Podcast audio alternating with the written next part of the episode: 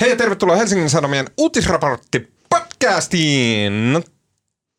Torstaina toinen päivä ää, Kesäkuuta. kesäkuuta ää, vuonna 2022, ää, joka on kiinalaisessa kalenterissa turkkilaisen perkeleen vuosi. Ää, mun nimeni on Tuomas Peltomäki, vanha rasisti. Kuten viime jaksossa selitin, mun, mulla on siis 2 prosenttia turkkilaista DNAta, mikä antaa mulle oikeuden käyttää mitä tahansa ää, halventavia nimityksiä ei kaikista turkkilaisista, mutta Recep Tayyip Erdoganista, joka on 2 prosenttisesti mun presidentti. Joten mä teen tätä podcastia nyt täällä Helsingin Sanomien äh, tota, podcast-studiossa Helsingissä. Äh, ja mun kanssa on huomattavasti mua järkevämpiä ihmisiä nimittäin. Taloustoimittaja Alma Onali. Hei Alma. Moikka Tuomas, sehän oli reipas aloitus. Vanhalla kunnon rasismilla sisään vuonna 2022. Podcast alkaa rasismista ja päättyy misogyniaan. Uh, sen lisäksi täällä on kuitenkin kaikesta näistä irtisanoutuva politiikan No toimittaja todellakin, että sanoin kaikista sun jutuista. Hyvä. Oli niin lepposa meininki viime viikolla, kun Marko veti kunnon kesäshown täällä. Ja Ei nyt ollut ollaan mitään heti taas. vihapuhetta. Ei ollut mitään vihapuhetta siellä. Ja... Mä, mä voisin lähettää terkkuja. Mä joskus sanoin, että päivämäärän muistiin. Mun pikkusisko on tänään syntymäpäivät. Hän täyttää 50. Ai, onneksi olkoon. Sun pikkusisko täyttää 50 vuotta. Kyllä, Ai jaa, onneksi olkoon sun pikkusiskolle, jonka nimi on Marika. Marika. Marika, onneksi olkoon Marika. Mun tyttärellä Venlalla on tänään nimipäivä. Onnea Hyvää Vella. nimipäivää kaikille Venloille. Mun pikkusisko on myös Venla. Mm, mutta meillä on siis tänään erikoisen hieno podcast, koska meillä on erikoisvieras. Suuri Turkin asiantuntija Sara Vainio, joka on siis ainoana suomalaisessa, su, suomalaistoimittajana laskettu Turkkiin raportoimaan sieltä tota, ää, pimeyden ytimestä.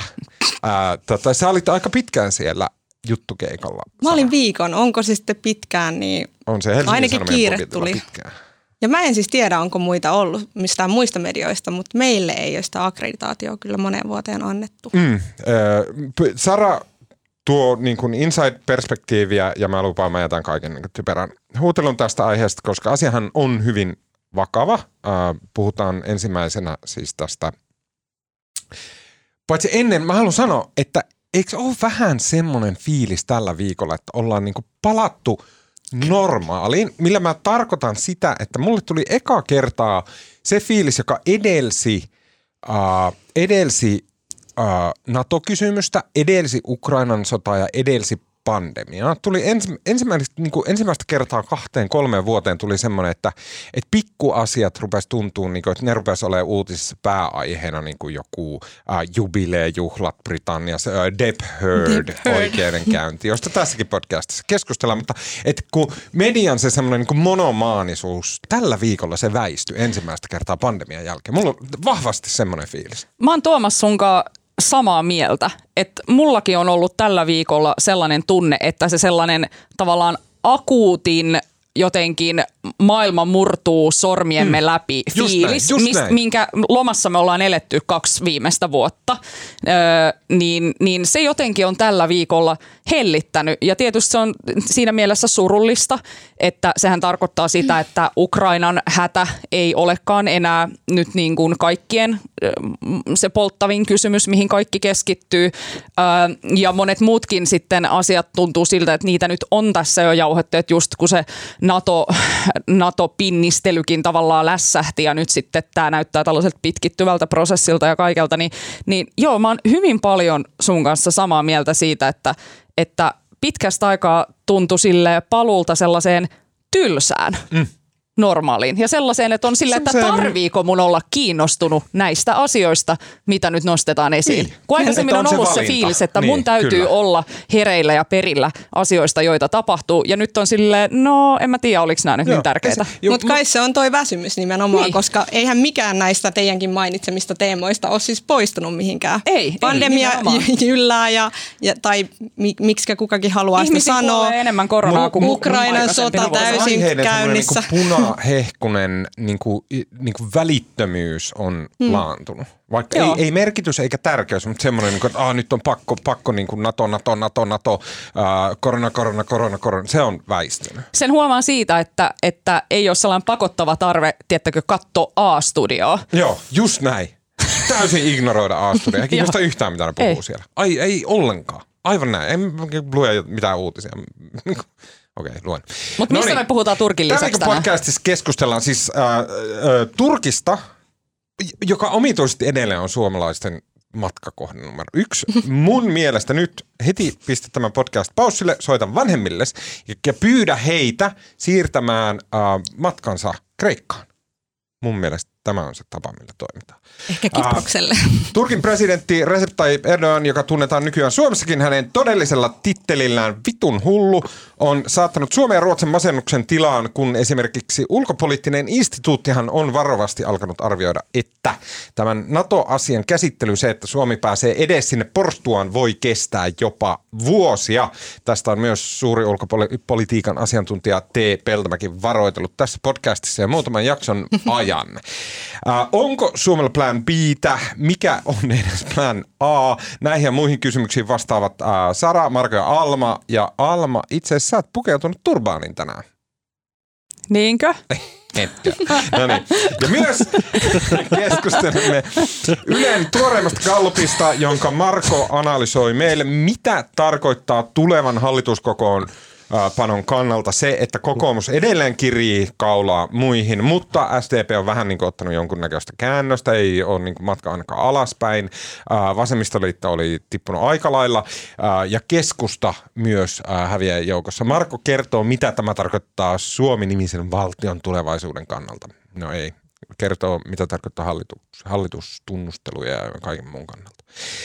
Ja vielä puhutaan tota, tätäkin kokoonpanoa ennen reknappalan paino- painamista eniten keskusteluttaneesta ää, ää, Amber Heardin ja Johnny Deppin oikeudenkäynnistä, joka sai päätöksensä tänään, ei kun eilen, eilen myöhään illalla. Suomen aikaan, jossa ää, oikeus päätyi siihen, että Amber Heard todi, ää, tosiaankin syyllistyi kunnianloukkaukseen Johnny Deppia kohtaan kirjoittaessaan vain vähän niin kuin peitellyn kirjoituksen Washington Postiin, jossa hän syytti Johnny Deppia lähisuhdeväkivallasta.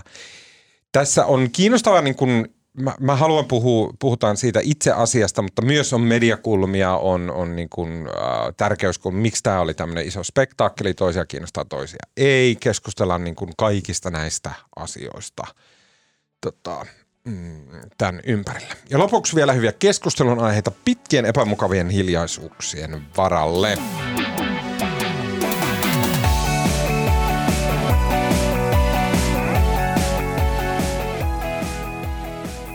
Okei, äh, koska meillä on ihminen, joka varsinaisesti tietääkin jotain, on paikan päällä Turkissa käynyt haastattelemassa turkkilaisia äh, virkamiehiä, diplomaatteja, tota, ulkopolitiikan asiantuntijoita ja myös äh, turkkilaisia tutkijoita, äh, jotka osaavat selittää Turkin toimia, niin mä äh, mieluusti an- antaisin Sara sun vaan pitää sen puolen tunnin monologin tässä. Mutta aloitan kysymällä, että sä oot seurannut kuitenkin, sä oot itse totta kai raportoinut Turkista ja seurannut sitä, miten keskustelua käydään Suomessa. Kun sä menit ta- paikan päälle Turkkiin, niin tekikö se, antoiko se sulle jotain semmoista niin kuin perspektiivieroa, että miltä, miltä tavallaan Turkin tänne ehkä silleen niin kuin ilkeämielisenä ja perusteettomana ja, ja niin kuin tavallaan Erdoganin typeryydestä ja inhottavuudesta johtuvana ää, niin kuin ilkeytenä niin tämä heidän toimintansa, miltä se näytti sieltä käsin keskusteltuna asianosaisten kanssa? Joo, ensinnäkin mä haluan sanoa disclaimerina, että Helsingin Sanomillehan ei valtapuolue AKP siellä ollessa mitään haastattelua myöntänyt. Mm. Ja tuli sitten puhuttua enemmän ehkä oppositiohahmojen kanssa ja sitten just esimerkiksi toimittajien, jotka on menettänyt työnsä siellä niin kuin medioissa, missä olivat aiemmin töissä. Öm, eli heillä voi olla aika kriittinen kanta. Mutta tota, ihan ykkösasia, mikä on eri asia tai eri tavalla nähdään Suomessa ja Turkissa, niin täällähän se on niin ykkösuutinen.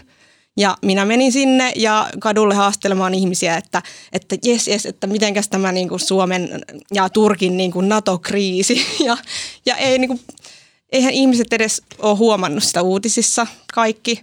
Ja ne, jotka on huomannut, niin niillä on niin kuin sitä tun tätä sanottavaa. Että et tota, ne, joita niin kuin kiinnostaa siellä, nämä ehkä toimittajat, poliitikot, nämä, ne taas niin kuin pääosa usko, että, että kyse ei ole Suomesta. Että hei suomalaiset ymmärtäkää, että tässä ei ole kyse teistä. Mm. Tässä on kyse Yhdysvalloista, tässä on kyse siitä, että Turkki pääsisi vaikuttamaan niin kuin Naton linjauksiin, joita tehdään, että miten siellä toimitaan kaikkiin jäsenmaihin.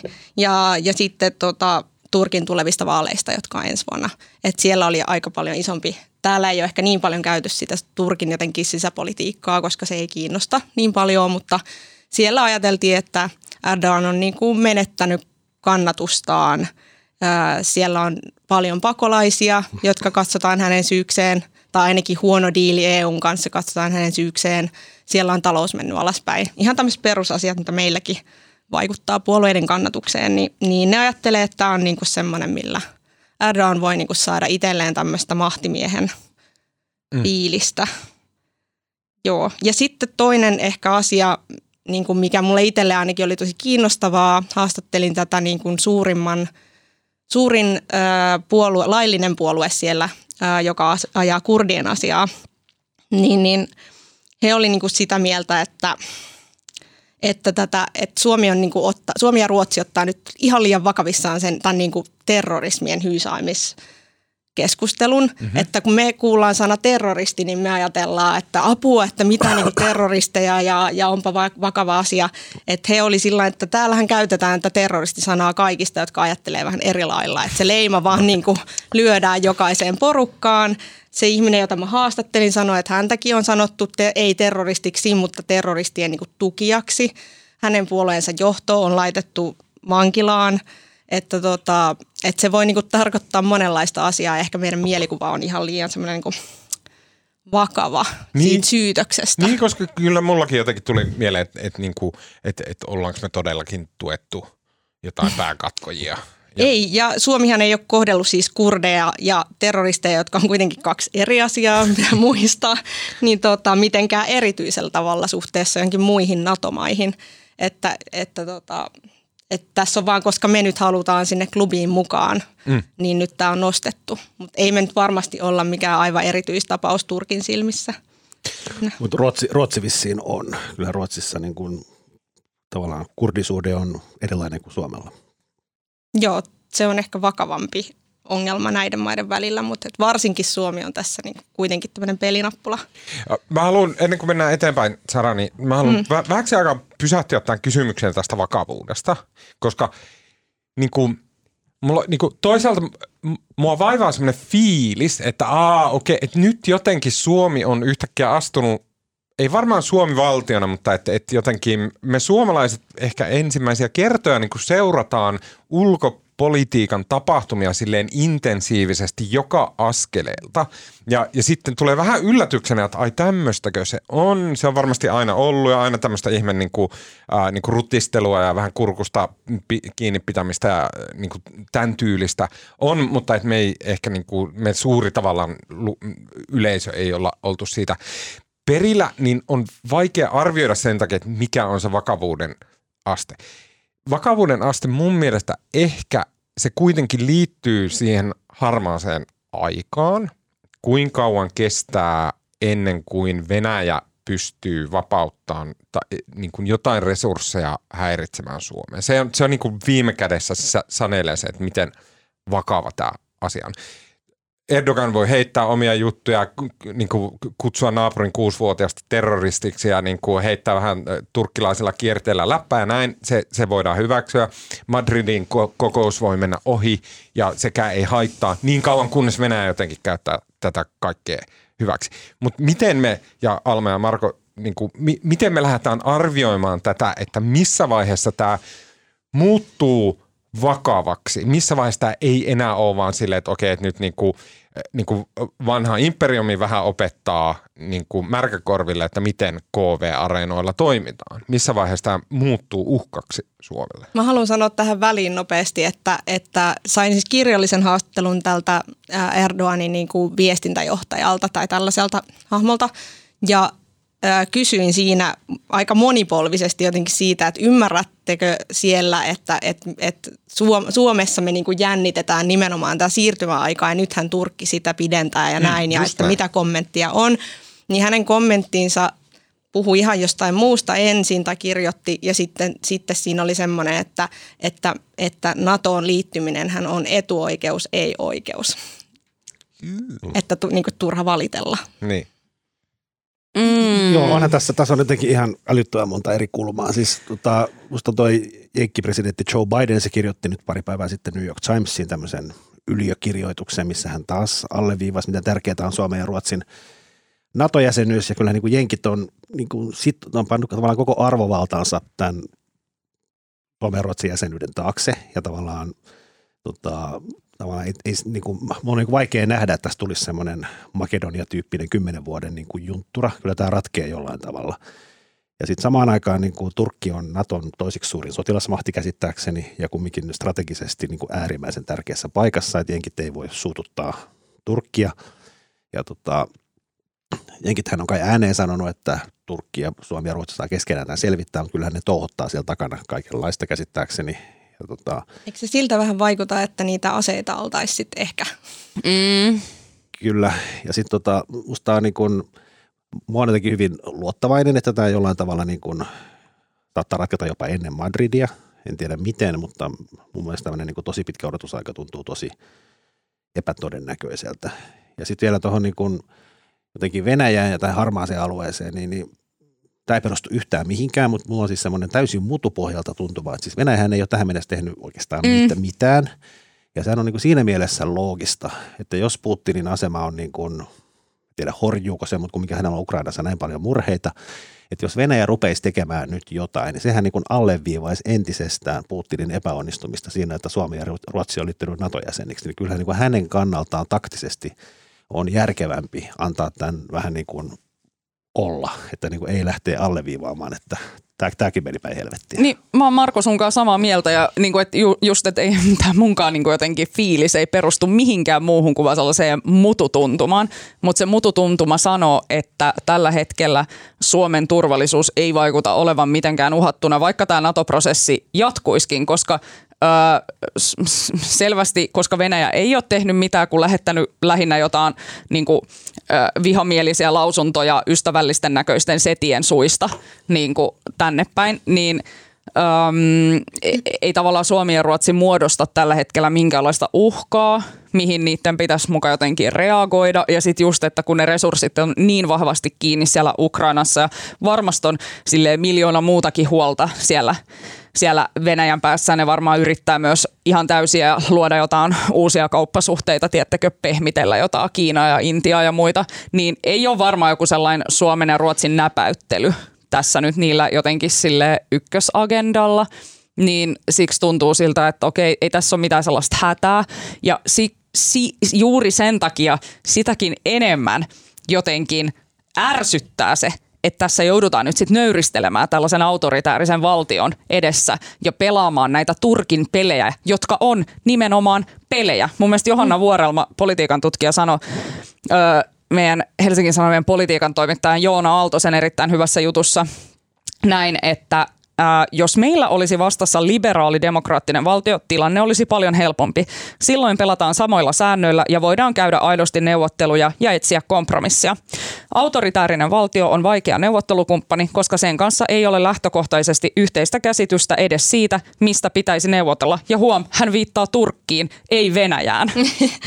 joo, joo, mutta just tämä tavallaan, että, äm, että joo, tässä voi olla lopulta kyse tavallaan pohjimmiltaan siitä jostakin aseviennistä tai Yhdysvalloista tai, tai mistä vaan, mutta voihan Suomi silti tämän mokata sillä, että nyt niin kuin aletaan jotenkin hakemaan, nöyristelemään, niin kuin, niin kuin nolosti sanomaan, että nyt ruvetaan valvomaan näitä, näitä terroristijärjestöjä ja, ja ehkä me nyt kuitenkin voidaan sitten tehdä tällainen, tällainen myönnytys, että oli siitä kyse tai ei, niin kyllähän me voidaan silti toiviesti antaa. Että vaikka, se, vaikka se kurdien asia ajavan niin kuin vasemmistopuolueen poliitikko, kenen kanssa juttelin, oli sillä, että tämä vaikuttaa meistä nyt jo tosi nololta, että nämä suomalaiset ja ruotsalaiset on käynyt täällä ja jotkut poliitikot lupailee, että nyt ruvetaan niin kuin Turkin pyynnöstä valvomaan näitä, näitä tyyppejä. Tota, saanko Sara kysyä, koska mun mielestä niin se eniten huolestuttava aspekti tässä on se, että, että voiko tässä käydä niin, tai onko se joku Turkin halu, että ne sais NATO-maat mukaan niiden omaa tällaista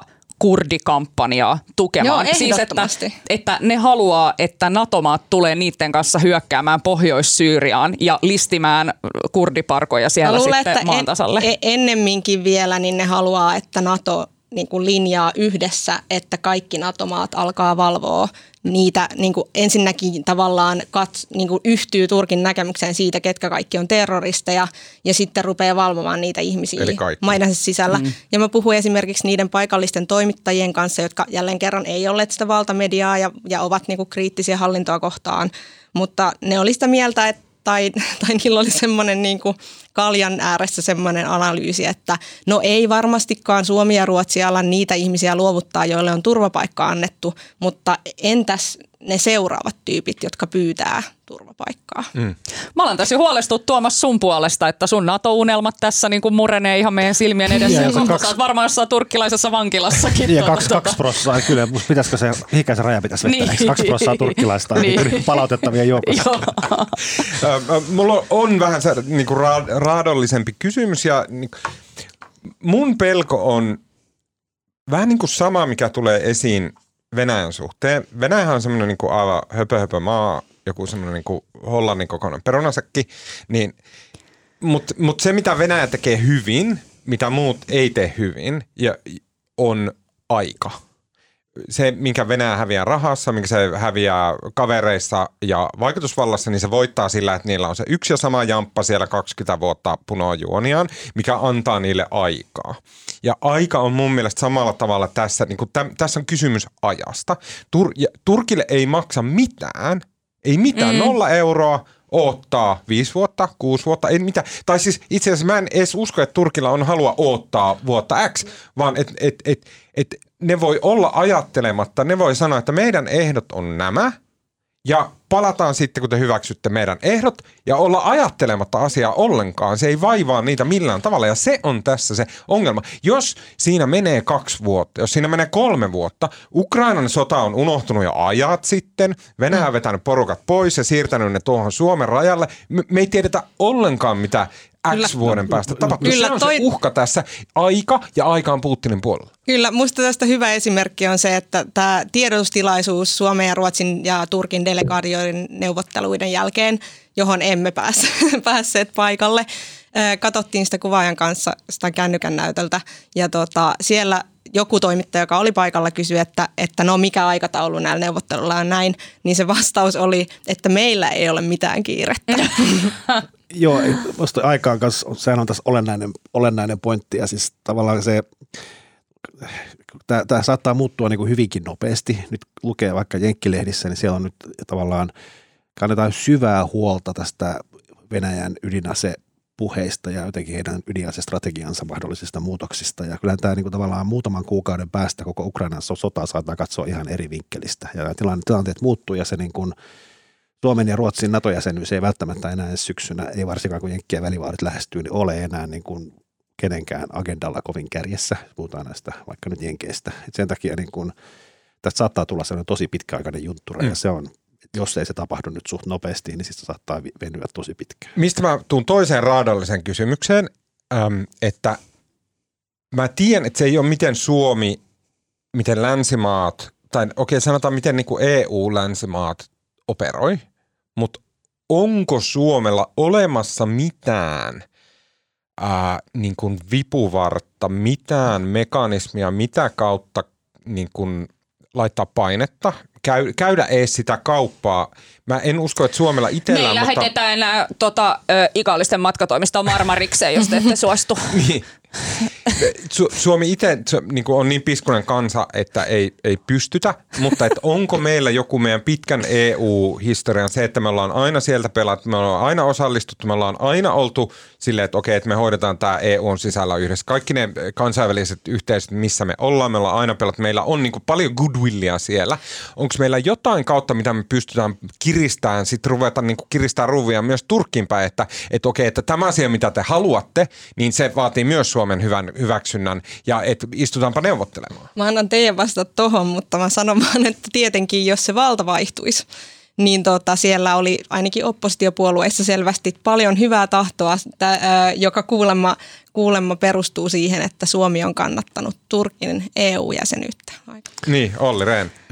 Niin, ja siis Suomihan oli, silloin Suomi oli, oliko se 99 Suomi oli puheenjohtajamaa, niin silloinhan nämä alkoi nämä, itse Suomi puheenjohtaja, EU-puheenjohtajana aloitti nämä Turkin jonkun mm. näistä prosesseista silloin. Uh, joo, mä, mitähän mä olin sanomassa? Tämä kysymys oli tästä, että niinku voiko Suomi ruveta käyttää jotain, jotain niinku tiukentuvaa kuristusotetta niin, en, mä, en, mä, en mä usko, että pystyy. Mutta siis sehän tässä on niin kuitenkin hassua, kun Suomihan ei päässyt edes niin kuin, tässä NATO-prosessissa me ei päästy edes niin kuin sinne porstua. Me jäätiin sinne niin kuin pihalle. Sehän ei ole niin kuin tavallaan se, NATO Council ei ole niin kuin hyväksynyt sitä Suomen hakemusta, niin kuin, että se prosessi olisi voinut alkaa. Ja tämähän olisi niin kuitenkin helpompaa jos niin kuin muut jäsenmaat voisivat ruveta hyväksymään sitä ja sitten olisi niin kuin 28 jäsenmaata hyväksynyt ja yksi puuttuisi. Mutta kukaan muukaan ei pääse edes hyväksymään, kun me ei olla edes saatu sitä kirjettä sinne mm. sisälle. Mm. Siis mulla ei ole hätääntynyt olo, mutta mä huomaan, että kaikki mun kysymykset on tosi, tosi alarmistisia. Mutta mun siis Mua huvittaisi tietää se, että onko olemassa siis semmoisia keinoja, onko, onko Suomella keinoja – onko meidän, onko meillä, onko meidän ulkopolitiikan ulkoministeriöllä ulko, niin kuin koko sillä kavalkaadilla, joita koulutetaan siellä kavakussa, onko niillä funtsittuna jotain systeemejä, jotka niin kuin pyöriä, jotka lähtee Mut pyörimään? Tämä on mun mielestä just tämä ongelma, että kun ne systeemit ei toimi autoritäärisen valtion kanssa, jolla ei ole mitään tavallaan, että koska eihän Turkki, Turkki ei ole EUn jäsen, Turkilla ei ole mitään tavallaan niin kuin velvoitetta olla solidaarisia meitä kohtaan millään tavalla. Jos Ruotsi ja Suomi ei suostu avaamaan asevientiä Turkkiin, niin so what? Ne ostaa vaikka Venäjältä sitten niitä aseita niin kuin ne on aikaisemminkin tehnyt. Et, en mä niin, jotenkin... Mutta EU on maailman suurin rah- rahasakki. Joo, mutta EU, NATO on EU Turkki myös pitää kaikkia niitä pakolaisia siellä, jotka sitten, että jos me suututetaan Turkki tarpeeksi pahasti, niin varmaan Erdogan voi olla silleen, on että on varmasti jaa. olemassa eri linjoja, että voidaan olla, että okei, pakolaiskysymys on tuolla ja sen jälkeen sitten Ursula von der Leyen rupeaa niin kuin yhdessä Sanna Marinin kanssa EUn puitteissa käymään Turkkiin päin, että okei, miten tämä teidän, tota, että te tarvitte tosi paljon vasenkätisiä autoja. Niin en mä tiedä mitä. Mä ajattelen, että nämä kysymykset kiinnostaa. Yhdysvalloilla on kuitenkin se isoin armeija Natossa, että että eikö se sitä kautta, että eikö me olla vähän siitä riippuvaisia, että kuinka paljon ne haluaa tätä asiaa viedä eteenpäin. Niin, mutta vitsi kun mä menin lukemaan ja kirjoitin jutunkin siitä Makedonian tilanteessa ja siinä oli, että kymmenen vuotta Kreikka istui Makedonian niskan päällä eikä siinä auttanut mitään, vaikka Yhdysvallat Make, pyristeli Make, Make, Ei Makedonialla ollut tavallaan, kun se on niin olennaista, miten niin kuin julkisesti ja näkyvästi ja voimakkaasti jenkit on sitoutunut tähän Suomen ja Ruotsin jäsenyyteen. Mm, Tästä on niin. myös niin kuin arvovalta kysymys. Että tota, se on musta ehkä se Suomen, Suomen suuri valtti tässä, että kyllä niin kuin – kyllä mä uskon, että tämä hoituu. Vielä kysymys uh, on, että mi, siis tämä on vaikea kysymys, mutta onko tämä Okei, monta kysymystä. No niin. Onko tämä epäonnistuminen Suomen ulkopolitiikan niiltä keskeisiltä koneistoilta, koska jollain tavalla mulla tulee mieleen se, ja, ja mä en ole kovin perillä, että miten se meni, mutta jossain vaiheessa Suomi yritti kaiken – fleksauksen ja ponnistusvoiman käyttää se, että Suomi pääsisi YK turvaneuvostoon. Se samantyyppinen tilanne. Käytiin kulisseissa, käytiin, vierailtiin, puhuttiin diplomaatit ja kuiskittiin ja sovittiin ja käsiä paiskottiin ja näin. Ja sitten jotakin tapahtui ja Suomi pullahti ulos. Epäonnistuminen Suomen ulkopoliittiselle ää, apparaatille, koneistolle, mikä se nyt onkaan nimeltä, ulkoministeriölle verkostoineen. Onko jälleen kerran käynyt sillä tavalla, että ulkoministeriö verkostoineen epäonnistuu? Miksi, mitä tämä tarkoittaa? Onko tämä niin kuin, miksi tästä ei käydä keskustelua? No sen takia, että Suomi on tällainen uskollinen Karjalan karhukoira, joka siis niin kuin sitä isäntäänsä olisi valmiina seuraamaan sinne mettälle ja noudattaa häntä, mutta sitten se isäntä onkin tollainen – vitun hullu ukko, mm. joka potkaisee sen koiran ja pistää sen siihen niin kuin kettingin päähän siihen pihalle ja sitten se koira istuu siellä sateessa korvat riipuksissa ja miettii, että miksi mä nyt taas jouduin tänne, vaikka mä oon ollut niin hyvä poika. Mm. Ei mulla ole mitään järkevää sanottavaa. Tämä on vähän tämmöinen niin, niin, semisti rasistinen juttu tämäkin, mutta että et, eikö ulkoministeriössä joku ollut silleen, että hei, että... Et, et, Joo, tota... Oltiinhan siinä käynyt sekä, niin, sekä Niinistö käynyt. että Haavisto niin. oli käynyt keskusteluita Niille Turkin valehdeltiin. Ehkä, niin, ehkä tässä niin, on niin, niin, mutta et just, et, eikö ne ollut silleen, että, jo, että, että Turkin, mutta, Turkin ulkoministeri sanoi, että joo, tervetuloa NATO, hmm. mutta hei, meidän pitäisi muistaa, että siellä on se yksi kukkuluuru. No, mutta kyllähän Niinistö keskustelee myös Erdoganin kanssa. Mutta siis silti, miksei ne epäillyt turkkilaisia, olisi, pitänyt epäillä. Mutta siis hassuahan tässä on se, että tässä niin kuin, tämähän on koko Suomen ja Ruotsin NATO-prosessi, niin Suomihan siinä niin kuin oli se, joka kulki edellä ja oli aktiivinen mm. ja veti Ruotsin mukaansa. Jos Ruotsi ei olisi mukana, niin Suomi varmaan liittyisi suitsait, vaan kyllä Ruotsi tässä on se Turkin niin. pääasiallinen kohde. Että tavallaan se, että me ollaan tässä nyt Ruotsin kanssa molemmat, niin, niin se saattaa olla myös iso syy siihen, miksi tämä jumittaa. Mm. Pitikö no, se joo, kultainen noutaja raahata messiin? siis mustakin toi kuulostaa uskottavalta, mutta toi on asia, mitä ei sanonut kukaan siellä Turkissa. Mm. Mä yritin Ruotsin, monta kertaa vai... kysyä, onko mitään eroa Suomen ja Ruotsin välillä. Aivan. Yksikään ihminen miltään puolelta ei, ei suostunut tekemään mitään eroa. Ja mä, mä en tiedä mm. miksi, mutta mus, mun mielestä on jotakin todella olennaista se, että me ei olla nyt sillä, että no niin, no Ruotsi... Joo, ei todella. Sayonara. no, en malta olla kysymättä, Sara, näetkö, pidätkö siis mahdollisena tai pitivät, pitivätkö nämä tapaamasi tyypit mahdollisena, että Erdogan ei saisi jatkokautta? Joo, äh, ei kaikki. Ja ne oli aika pessimistisiä niin sen, sen suhteen, että – että voiko ne luottaa, että minkälaiset vaalit on tulossa ja näin. Mutta ne, ne piti sitä sen kannatusta, että se on niin kuin laskenut ja että, että ne, ne on kuitenkin pitkään toiminut siellä myös siinä maassa niin kuin toimittajina valtamedioissakin aiemmin, niin, niin kyllä ne, ne, ne niin kuin sanoi, että tämmöiset asiat olisi tarkoittanut, että ei valita uudestaan, ainakin niin kuin ennen tätä presidenttivetosta systeemiä ja näin. Hmm. Uh, viimeinen kysymys tämä tulee nyt tangentilla. Samaan aikaan, kun Suomi ja Ruotsi kärvistelee Turkin kanssa, niin EUhan kärvistelee ton sen toisen vitun hullu Orbanin kanssa. Ja missä EU tällä hetkellä hieroo Venäjän öljykauppaan liittyviä ää, tota, boikotteja ja ää, lisäpakotteita Venäjälle. Ja Orban on asettunut aivan naurettaviin sirkustemppuihin asettuakseen Venäjän puolelle EUta vastaan. Viimeksi äh, hän vastusti pakotteita sen takia, että ne kohdistuu myös patriarkka Kirilliin, joka on joka pitäisi olla ensimmäisenä kaikilla pakotelistoilla näin.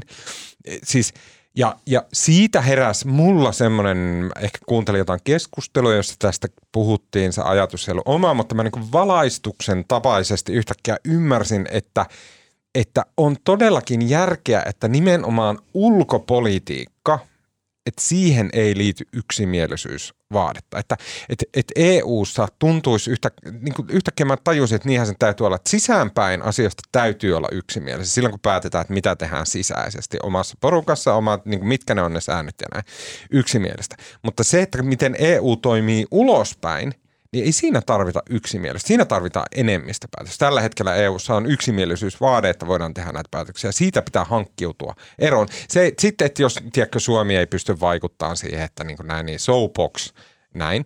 Mutta et, et mä jotenkin ymmärsin, sama läsnä tässä NATO-kysymyksessä. Niitä, niitä yksimielisyyssäännöksiä on purettu. Niitähän on EU-ssa aikaisemmin oli vielä laajemmat, niitä mm. on vähennetty koko ajan.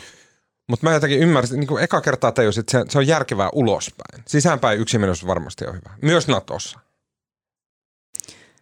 Niin, niin, ja se on kiinnostavaa, että ö, kuinka pitkälle nämä yksimielisyys just vaatimukset kantaa, että kyllä mä jotenkin voisin nähdä, että Natossa esimerkiksi jos Turkki mm, tässä just, että kun se aika – on tavallaan heille tätä tällaista tuhlattavaa valuuttaa, mutta kaikille muille ei välttämättä ole, niin ruvetaanko sitten ajamaan sitä Turkkiin johonkin sellaiseen omaa eristettyyn nurkkaansa tai sanotaan, että mutta ei me voida olla teidän panttivankeja. Sama juttu EU-ssa Unkarin kanssa, että kyllähän se, en mä tiedä, Sara on täällä tämä Unkarin asiantuntija, niin Sara no niin, näet sä, että halleluja. on niin kuin mitä EU-ssa tällaista jotenkin äh, halua tai äh, jotenkin tavoitetta siihen, että Unkari ei voi vaan sille niin kuin jotenkin äh, nöyryttää kaikkia muita no, sellaisella. No halua varmaan olisi monella, mutta ää, aika pitkään meni ihan vaan tässä oikeusvaltioperiaatekeskustelussakin, että saatiin minkäänlaista mahdollisuutta edes reagoida niin kuin, niin kuin tukien ja talouden kautta, mikä on se tapa, niin kuin millä voi olla vaikutusta. Ja sitten tämä on tosi vaikea Orbanille, koska sehän on niin kuin, sehän on, se on niin kuin is, sen yksi isoimmista vaaliteemoistakin ollut, ja e, tämä, tämä niin kuin energian hinta mm-hmm.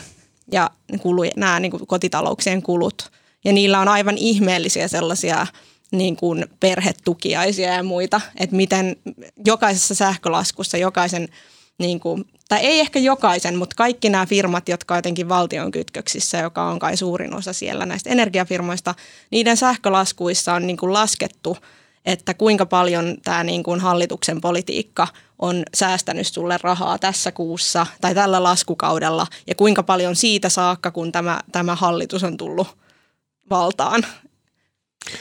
Et, et se, että se voisi niinku tuosta toihan on nerokas. Suomessa ei kannata hallituksen tosiaan. niin. Niin Bensan hinta alas. Bensan hintaan ja sitten sinne mm. aina jo kaikki mahdollisia tota, Eikö vihreiden kannattaisi saada siihen bensan hintaan just joku salanta, mutta näin paljon säästit mm-hmm. ilmastoa. Kun... Mutta että tollaset, tollan, tollainen politiikkahan maksaa, koska niin. jo, jostainhan se pitää ottaa se raha.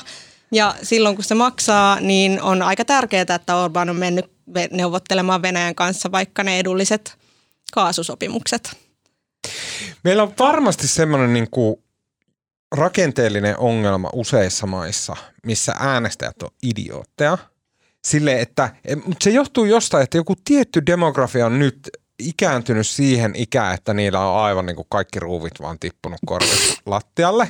Mutta joku tällainen varmasti on meneillään. Mikä selittää sen, että vuodesta toiseen äänestetään kaiken maailman paskapäätä tonne tekemään tämmöisiä niin kuin höhöhö, sun sähkölasku on Niin, pieni. mutta onko se, se on kuitenkin tosi monesti se on just toi sähkölasku. Niin. Tai että et, et, miettikää, että Ukraina on siis Unkarin naapurimaa.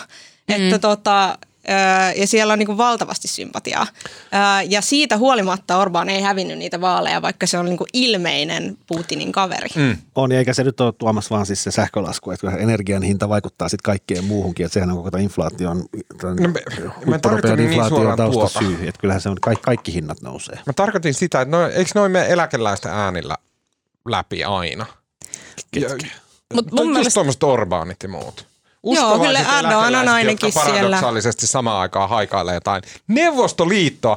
Herätkää nyt saatana. Mutta mun mielestä toi Ann Applebaum just puhu tästä Ezra Klein showssa niin tosi hyvin. Ja vitsi, kun mä oon kuunnellut se jokso varmaan kolme kertaa, mutta kun mikään mitä mä kuuntelen ei pysy mun päässä, niin mun on niin tosi vaikea. Mutta silleen se, niin kuin, se, se, mitä siitä on jäänyt tähän mun ruosteiseen siivilään, niin oli jotenkin se, että että se mitä liberaalit on jotenkin vaan ymmärtänyt täysin väärin ja aliarvioinut, niin on se niin kuin jotenkin poliittisten myyttien hyödyntäminen ja se, että, että mihin klubiin sä haluat kuulua ja että miten paljon joku vaikuttaa sun jotenkin suoraan elämään. Ja ihmiset ei välttämättä ajattele, että se puhuu siitä, että et, et liberaalit demokraatit ajattelee, että, että no kun minä, me nyt laitetaan rahaa tämän sillan korjaamiseen ja se silta on korjattu, niin sitten nämä ihmiset kiittää meitä. Mm. Mutta sille sä ajat kerran sen sillan yli ja oot vaan silleen, hö, en tippunutkaan jokeen. Hmm, okei, okay. ja Siistää. sitten niinku ihan sama. Niin. Mutta sitten kun joku on silleen, että me vastaan, noi, mm. oot sä tässä meidän kanssa? Ja meillä on se yhteinen joku tällainen mm, niin kuin, ö, hurmos ja yhteinen tehtävä, joka ei todellakaan ole sillan korjaaminen, vaan tyyli joku kodin ja isänmaan puolustaminen. Niin joo, on se vaan tosi paljon sille seksikkäämpi, jotenkin vetovoimaisempi tekijä kuin joku, joo, joka joo. on sille haluaisimme, että olisi jotenkin niin kuin, hyvää hallintoa. Sille, antakaa mä nukahan niin kuin, tähän heti, kun joku sanoo sanan hallinto. Joo, joo, ja energiapolitiikka, jos sen esittää väärin, niin, niin ei sekään ole niin iso ase kuin se, että sä esität sen niin, että näin monta euroa on jokainen teistä nyt netonnut. Niin, mm. ja siis en mä tiedä mikä se ratkaisu siihen on, että et, et jotenkin ikävässä... Eläkeläisiltä pitää kieltää se niin, on koska se ratkaisu, onhan tämä jollakin kyllä. tavalla myös kytköksissä ö, koulutukseen, siihen, että millaista mediaa kuluttaa, siihen, että niin kuin, jotenkin on, on kyse kuitenkin sosiaalisista piireistä, statuksesta, kulttuurista, asioista, jotka hyvin usein sitten istuu vähän huonosti sen tosiasiallisten ö, tämän maailman näiden rikkinäisten siltojen korjaamisen kanssa. Aamen. Kokoomuksen kannatus nousi lähes ennätystasolleen ja keskusta notkahti uutisoitiin Ylen kannatus kyselyssä. Ai niin, ai Sara poistuu tästä. No niin, Sara, kiitos aivan tuhannesti. Kiitos, kiitos Sara. Oli aivan upeata, että kävit. Sä oot mahtava toimittaja, mä ihailen sua. Ylen kyselyssä kokoomuksen kannatus nousi siis 1,8 prosenttiyksikköä monettako kuukautta peräkkäin. Ja se on nyt peräti 25,9, joka joko ylitetään Jeesus Sipilä aika keskustan kannatuksessa. No sehän oli itse asiassa se kokoomus oli yli 26 toissa, toissa, ei edellisessä, mutta sitä edellisessä. Se laski vähän ja nyt nousi takaisin. Keskusta puolestaan laski 1,4 prosenttiyksikköä 12,1 prosenttia. Onpa jotenkin yllätti. Olipa hirveä tulos. Tota, kokoomus keskusta pitää ensi viikolla molemmat puoluekokouksiaan ja tunnelmat on varmasti hyvin, hyvin erilaiset. Nämä kallupit, ne, kaikki nämä muutokset mahtuu virhemarginaalin piiriin, mutta trendihän on tärkein ja mikä tärkeintä – puolueen aktiivit ja varsinkin puolueen, tota, puolueen johto niin lukee näitä niin kuin eh, ääni itkusta väristä ja, ja aamulla heti ekana ja nämä on, niin kuin, nämä on sitä manaa, joka niiden suonissa sykkii. Joten nämä myös vaikuttaa nämä kallupit.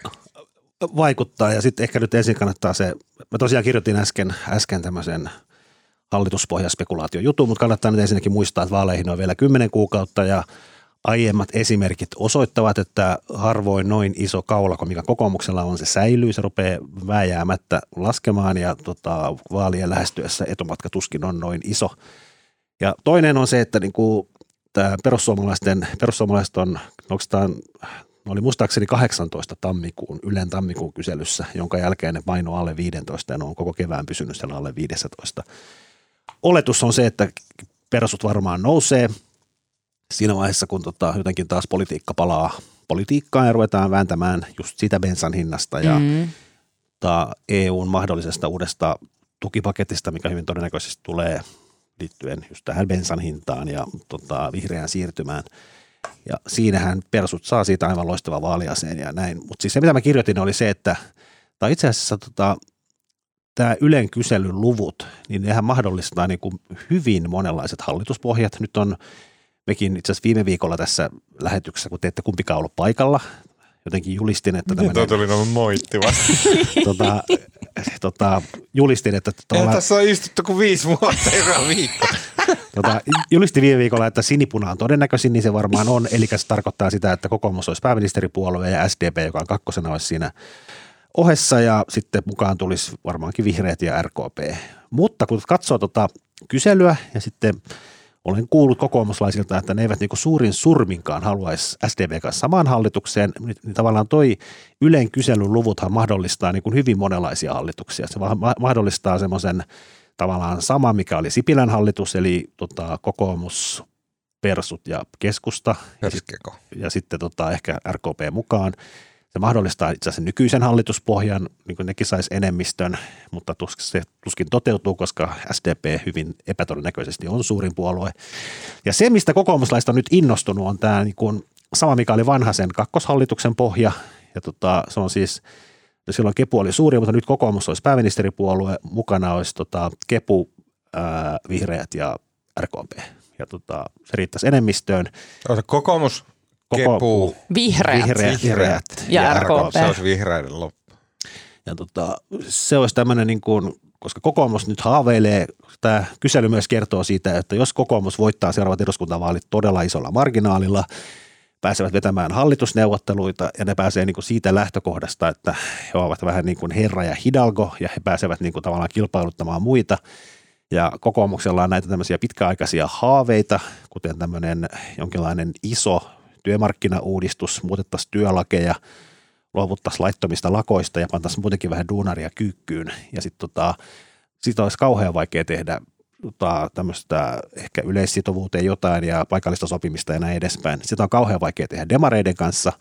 Ja sitten toinen tämmöinen tota, kokoomuksen pitkäaikainen haave on sitten tavallaan tota, tämmöisen työperustaisen maahanmuuton edistäminen ja muun muassa tämän tota, tämän, tota, tota, tämän tota, eli ei enää tehtäisi tätä harkintaa e, etäalueen ulkopuolelta tuleville työntekijöille, että kaikki, kaikki pääsisi Suomeen töihin ilman mitään tämmöistä tota, valintaprosessia, ja siihen ei taas persut suostu. Niin tämän takia – kokoomus haaveilee, että ne pääsisivät tähän vanhaisen kakkoshallitukseen. Ne pääsivät tekemään no, kaikki, kaikista haaveistaan mm. totta. No mitäs mm. äh, arvioit, että vihreät tuumaa tästä haaveesta? Onko, se, onko siinä haaveessa vihreän sävyjä? No mä luulen, että kyllähän kokoomus ja vihreät on itse asiassa aika monessa asiassa niin kuin mm. yhtä mieltä, mutta sitten tämä mun sinänsä aivan erinomaisen kolumnin, tämä oli siis ironiaa, niin se ehkä se pointti, huh, huh, heikko lenkki on se, että – näissä tota, tai ei vie näin päin, että siis tavallaan se perustui siihen ajatukseen, että keskus, tuon perussuomalaisen kannatus on aika alhaalla, jos se pysyy 15, missä se tuskin pysyy, mutta se kumminkin mahdollistaa enemmistöjen muodostamisen paljon useammalla tavalla kuin jos se kannatus olisi 19, koska persut on aika pieni ja näissä niin kuin mun esittämässä neljässä eri vaihtoehdossa persut oli mukana vain yhdessä. Mutta se heikko lenkki on sitten kepu, koska kolmessa näistä neljästä oli keskusta mukana ja tota, enpä usko, että keskusta lähtee tota, Hallitukseen vai? Ylipäätään, koska heillä on tämmöinen eksistentiaalinen ahdistus ja moni, mm. moni on sitä mieltä, että ei olisi pitänyt nytkään lähteä. Niin, niin tota, vaan se keskustalaisten houkuttelu seuraavaan hallitukseen on aika vaikeaa. Mm. Jos kepu ei lähde, niin sitten taas palataan, että sinipuna on ainoa vaihtoehto. Mm. Mm. Kysymys vihreistä. Eikö vihreiden kutistumisen takana on se, että sieltä on hävinnyt tämmöiset Antero Vartijan äänestäjät – en ja mä, en mä myös usko. Antero Vartija on hävinnyt sieltä. Siis semmoinen niin kuin vähän oikealle kallella olevat äh, niin kuin ei-identiteettipolitiikka innostuneet ihmiset. Se mun tunne ainakin on. Ja miten tämmöinen, että jos siellä on jäljellä niin kuin nuori naisvaltainen, hyvin identiteettipoliittinen ja vasemmalle kallella oleva äänestäjäkunta, niin eihän se onnistu millään tavalla jonkun kokoomuksen porvarihallituksen ilman, että se, jos, jos puolue saa siitä jotain, mutta että, että, että, että se on riski sitten puolueelle itselleen. No mä en oikein, en mä tiedä, johtuuko se vaan siitä vihreiden vasemmalle siirtymisestä. Mä luulen, että siinä on monta syytä. Yksi on siis varmaan se, että niin kun vihreät ei tällä hetkellä ole kauhean makeita. Marin syö heidän niin kun suosiotaan ja sitten niin kun vasemmistoliittokin, vasemmistoliiton maikivelät ja Minja Koskelat ja muut on niin kuin tavallaan monille nuorille äänestäjille paljon houkuttele, houkuttelevampia kuin vihreät.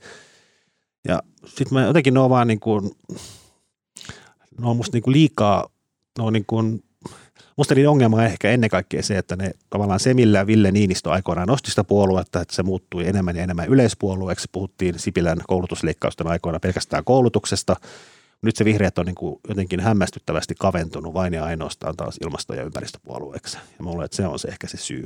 Mm. Niin, koska eikö tässä aina käy vähän silleen, että jos tuollain tavalla yhden asian puolue, sitten kun kaikki muutkin alkaa ottaa sitä niiden teemaa esille, niin silloinhan se leikkaa väistämättä sitä niiden kannatusta. Että jos kaikki muutkin puolet on silleen, että hei meillä nämä ilmastoasiat on tärkeitä, niin miksi äänestäisin enää ilmastopuoluetta, kun ottaa sen, millä on sekä ilmasto että myös joku toinen näkökulma messissä. Mä, sen takia mä, feministipuolueet esimerkiksi ei ole Euroopassa menestynyt, koska sen jälkeen, kun tavallaan tällaisesta jostain niin kuin feministisestä politiikasta tai musta on tullut vähän sille enemmän valtavirtaa, niin kuka enää haluaa äänestää sitä yhden asian puoluetta? Mä en tiedä, onko se ihan noinkaan, koska mun mielestä vihreät on niin kuin sössinyt tämän niin kuin myös tavallaan siinä mielessä, että nehän ei, vihreitä haukkuu nyt tällä hetkellä ne lihaa syövät autolla ajavat persumiehet, joiden mielestä kaikki ilmastotouhu on hössötystä. Ja sitten haukkuu myös niin kuin tämä elokapina jengi, joiden mielestä ne ei tee tarpeeksi. Mm. Ja vihreät on kumminkin ollut mukana hallituksessa, joka on tehnyt ilmastotoimia enemmän kuin yksikään hallitus tätä ennen, mutta ne ei ole niin kuin missään vaiheessa tavallaan ottanut krediittiä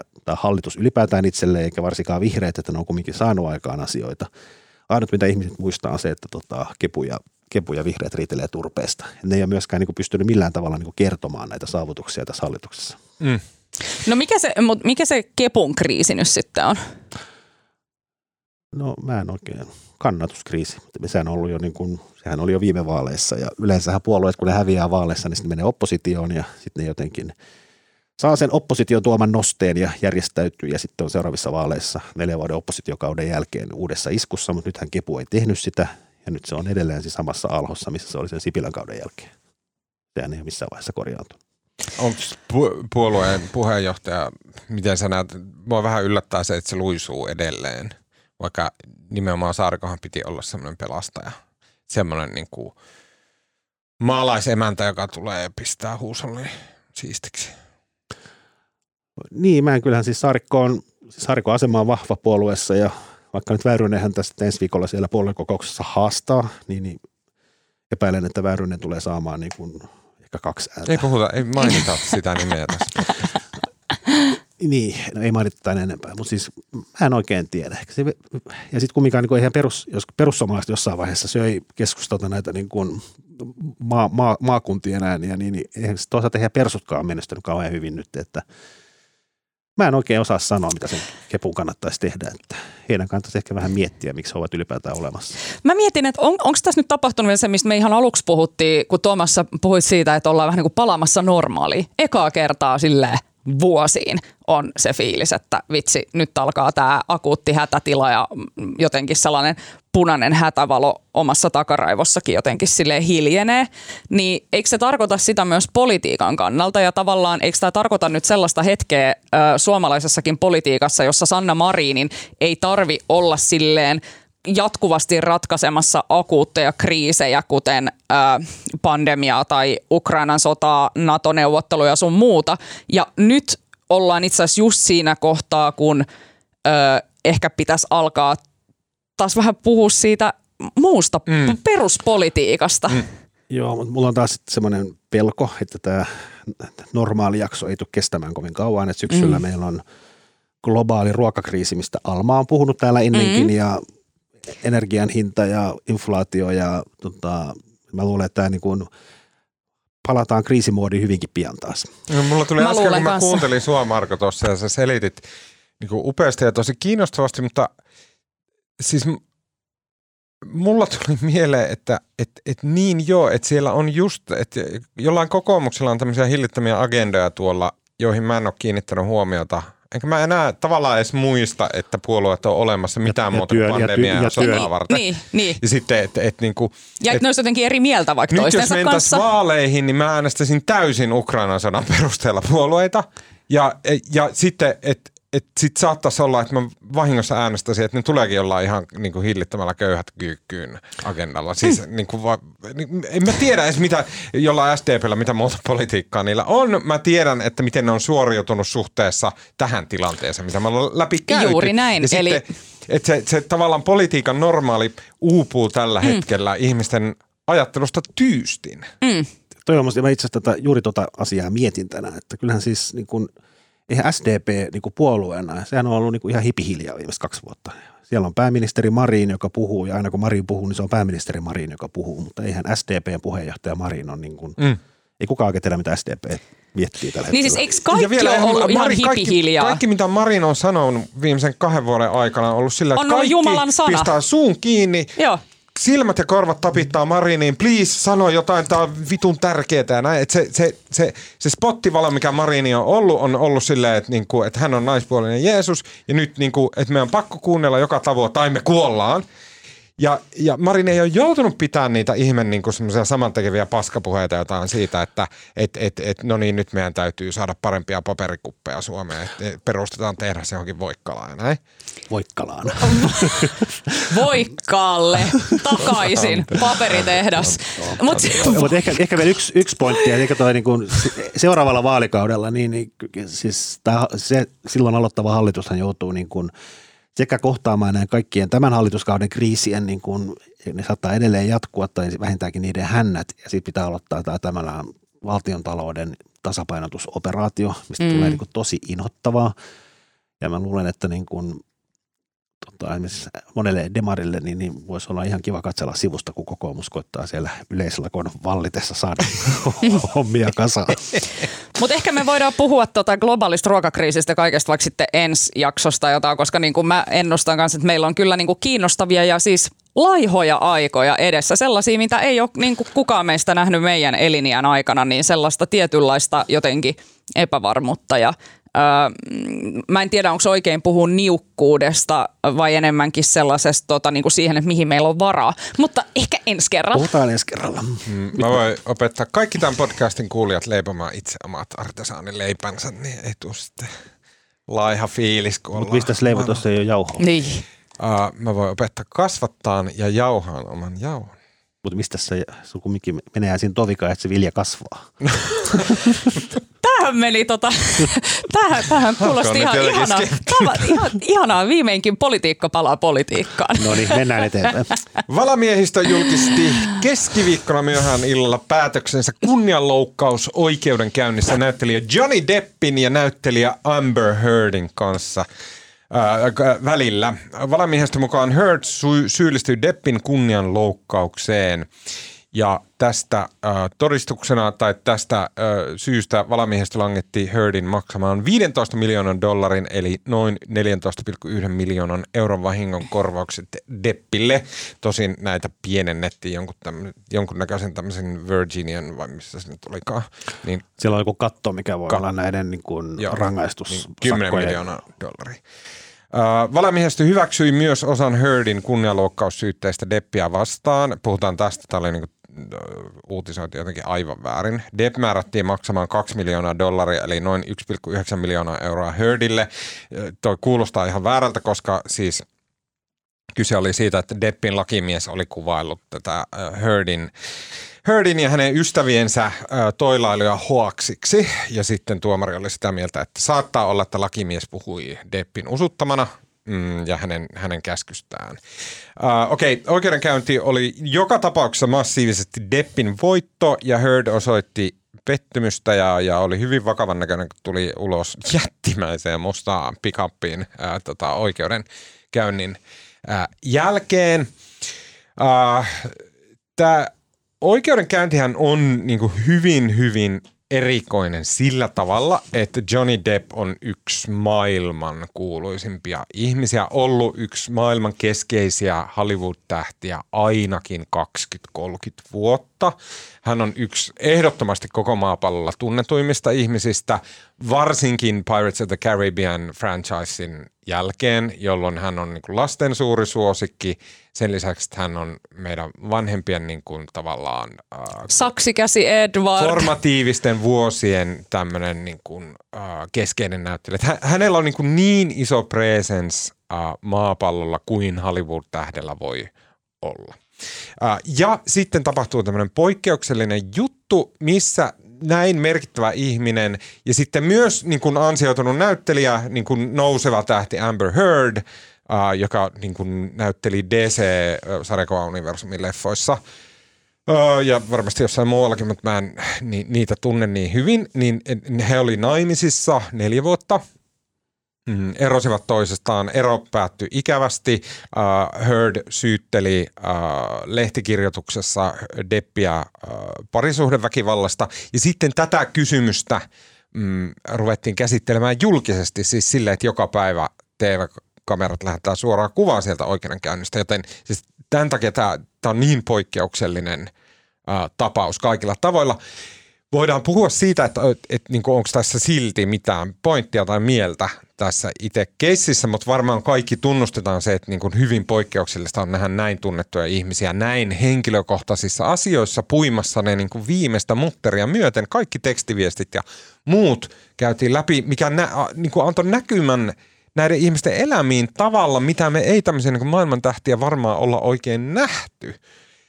Ja sen lisäksi tähän liittyy myös semmoisia, niin mun mielestä nämä on kuitenkin semmoisia tilanteita, missä me voidaan käydä semmoisia niin kansallisia tai, tai, tai, tai niin kuin ihmisten välisiä niin kuin laajempia keskusteluita, että no mitä on väkivalta, mitä on, on minkälaisia parisuhteet on nykyään ja näin. Et mun mielestä tämä on silleen niin kuin tärkeä merkittävä asia. No mun mielestä, äh, mä en ole itse oikeasti jaksanut olla kauhean kiinnostunut tästä oikeudenkäynnistä. Mä oon yrittänyt kuunnella sitä podcasteja ja yrittänyt saada niistä jotakin irti. Öö, mulle on jäänyt mieleen ehkä joku yksi hyvä argumentti, mistä mä oon silleen, että okei, tämän takia tämä voisi olla ihan kiinnostavaa, mutta enimmäkseen mä en ole vaan ollut lainkaan kiinnostunut siitä, koska mun mielestä tämä tuntuu sellaiselta mm, dystooppiselta spektaakkelilta, joka kääntää meidän huomion pois joistakin paljon tärkeämmistä asioista – Mm, se tuntuu rakennetulta, just tämä, että kuinka se on lähetetty suorana ö, koko maailmalle, niin herättää kysymyksiä siitä, että miksi onko tällä jotakin poliittista merkitystä. Me voidaan puhua siitä. Ö, eittämättä tälle niin kuin Me Toon jälkimainingeissa, niin varmaan on. Ja kun mä sanoin äsken, että yksi argumentti on noussut, mikä mun mielestä tekee tästä keissistä kiinnostavan, niin se argumentti liittyy nimenomaan siihen, että koska tässä on kyse ollut kunnianloukkaussyytteestä. Ja se kunnianloukkaussyyte, minkä Depp nosti Heardia vastaan, on, johtuu siitä, että Heard oli julkaissut Washington Postista, Postissa esseen, jossa hän puhui tästä kohtaamastaan väkivallasta, mutta ei maininnut Deppiä nimeltä. Ja nyt tämän koko setin perusteella ähm, Depp voitti tämän keissin. Eli ää, Amber Heard tuomittiin miljoonien dollarien kunnianloukkaus ää, syytteeseen sellaisen esseen perusteella, jossa ei edes mainittu nimeä. Joten tota, mitä tämä tarkoittaa kaikkien niiden ö, ihmisten kohdalla, jotka tuossa pari vuotta sitten esimerkiksi otti osaa Me Too-kampanjaan ja kertoi omista kokemuksistaan somessa äh, hashtagillä Me Too. Äh, tietysti tämä on yhdysvaltalaisen oikeusjärjestelmän oma erikoisuus. Depphän on saanut syytteen Lontoossa aikaisemmin. Äh, tai siis äh, oliko se niin, että Deppin syyte hylättiin, kun Depp yritti syyttää The Sun-lehteä siitä, kun The Sun kutsui Deppiä vaimonhakkaajaksi. Ja Lontoossa tuomioistuin tuli siihen tulokseen, että meillä on syytä epäillä, että tämä väite on todenperäinen. Joten et pääse nostamaan tätä syytettä. Mutta mut, en mä sano, että Yhdysvalloissa tapahtunut tällainen oikeudenpäätös, että se vaikuttaisi koko maailman. Mutta kyllä se vaikuttaa sille yleisesti tähän – koko keskusteluilmapiiri ja se, mikä tässä on ollut jotenkin erikoista, ja mä en ole niin perehtynyt tähän, koska kuten sanoin, mä en ole ollut tässä niin kiinnostunut, mutta se valtava tuki, mitä Johnny Depp on saanut tässä tämän prosessin aikana ja se valtava kiusaaminen ja vähättely ja väheksyminen, mitä Amber Heard on saanut osakseen.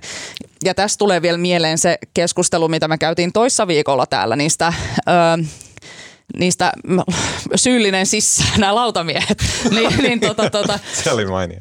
Niin, että et, et, tässäkin on niinku esitetty vaikka Amber Heardin käyttäytymisestä ja ilmaisusta kaikenlaisia öö, analyysejä, että miksi hän ei vaikuta uhrilta tai miksi hän vaikuttaa syylliseltä vaikka väkivallan tekoihin. Niin öö, huolestuttavia asioita. Marko. Alma sanoi kaiken. Tuossa oliko tämä kaikki, onko tämä henkilökohtaisesti mä ihmetellyt vaan, että mistä tämä kumpuaa, koska kyllähän vaikka Depp tai mistä tämä Deppin saama niin kuin valtava tuki kumpua, koska kyllähän hänen niin kuin tähtensä on ollut laskussa, hän ei ole viimeisiä kymmenen vuotta tehnyt mitään kauhean merkittäviä. Hän enää ole mikään super, Hollywoodin supertähti, paitsi ehkä menneiden tekojensa ansiosta. Niin miksi ihmiset jaksaa olla tästä niin innostuneita? Ja mistä se kumpuaa niin kuin tämä Deppin saama niin kuin valtava tuki ja sitten Herdin kohdistuva tämmöinen, niin kuin, miksi ihmiset ottaa niin kauheasti puolta tässä asiasta? Miksi niin, miksi ihmiset kiinno, niin kuin että, että just se, että, että miksi on lähetty tällaiseen kampanjointiin. Mm mun mielestä yksi, okei, okay, siis yksi vähän mihin Alma viittasit, niin tässä on, on okei, okay, on hillitön ero sen välillä, että miten ihmiset kannattaa deppiä ja sitten samat ihmiset niin kuin, uh, pitää Herdia valehtijana, valehtelijana, mihin on siis hyvät perusteet ää, niin kuin, niitä on lukuisia ja tämän ympärillä on syntynyt koko semmoinen niin rihmastoinen mytologia ja niin kuin, mä en pysty olemaan tässä mikään asiantuntija, koska mä oon katsonut vaan niin kuin jotain TikTok-videoita ja YouTube-klippejä ja tämmöisiä. Keskustelu mun ää, hyvän ystävän kanssa, joka on nainen ja feministi, joka seurasi joka sekunnin tätä oikeudenkäyntiä. Hän sanoi, että se on aivan oikein tämä lopputulos, että Heard valehteli koko ajan niin, että korvat heilu. Ja mä luotan tavallaan niin kuin häneen tässä. Hän, hän on hyvin vihkiintynyt tähän asiaan, erittäin järkevä ihminen.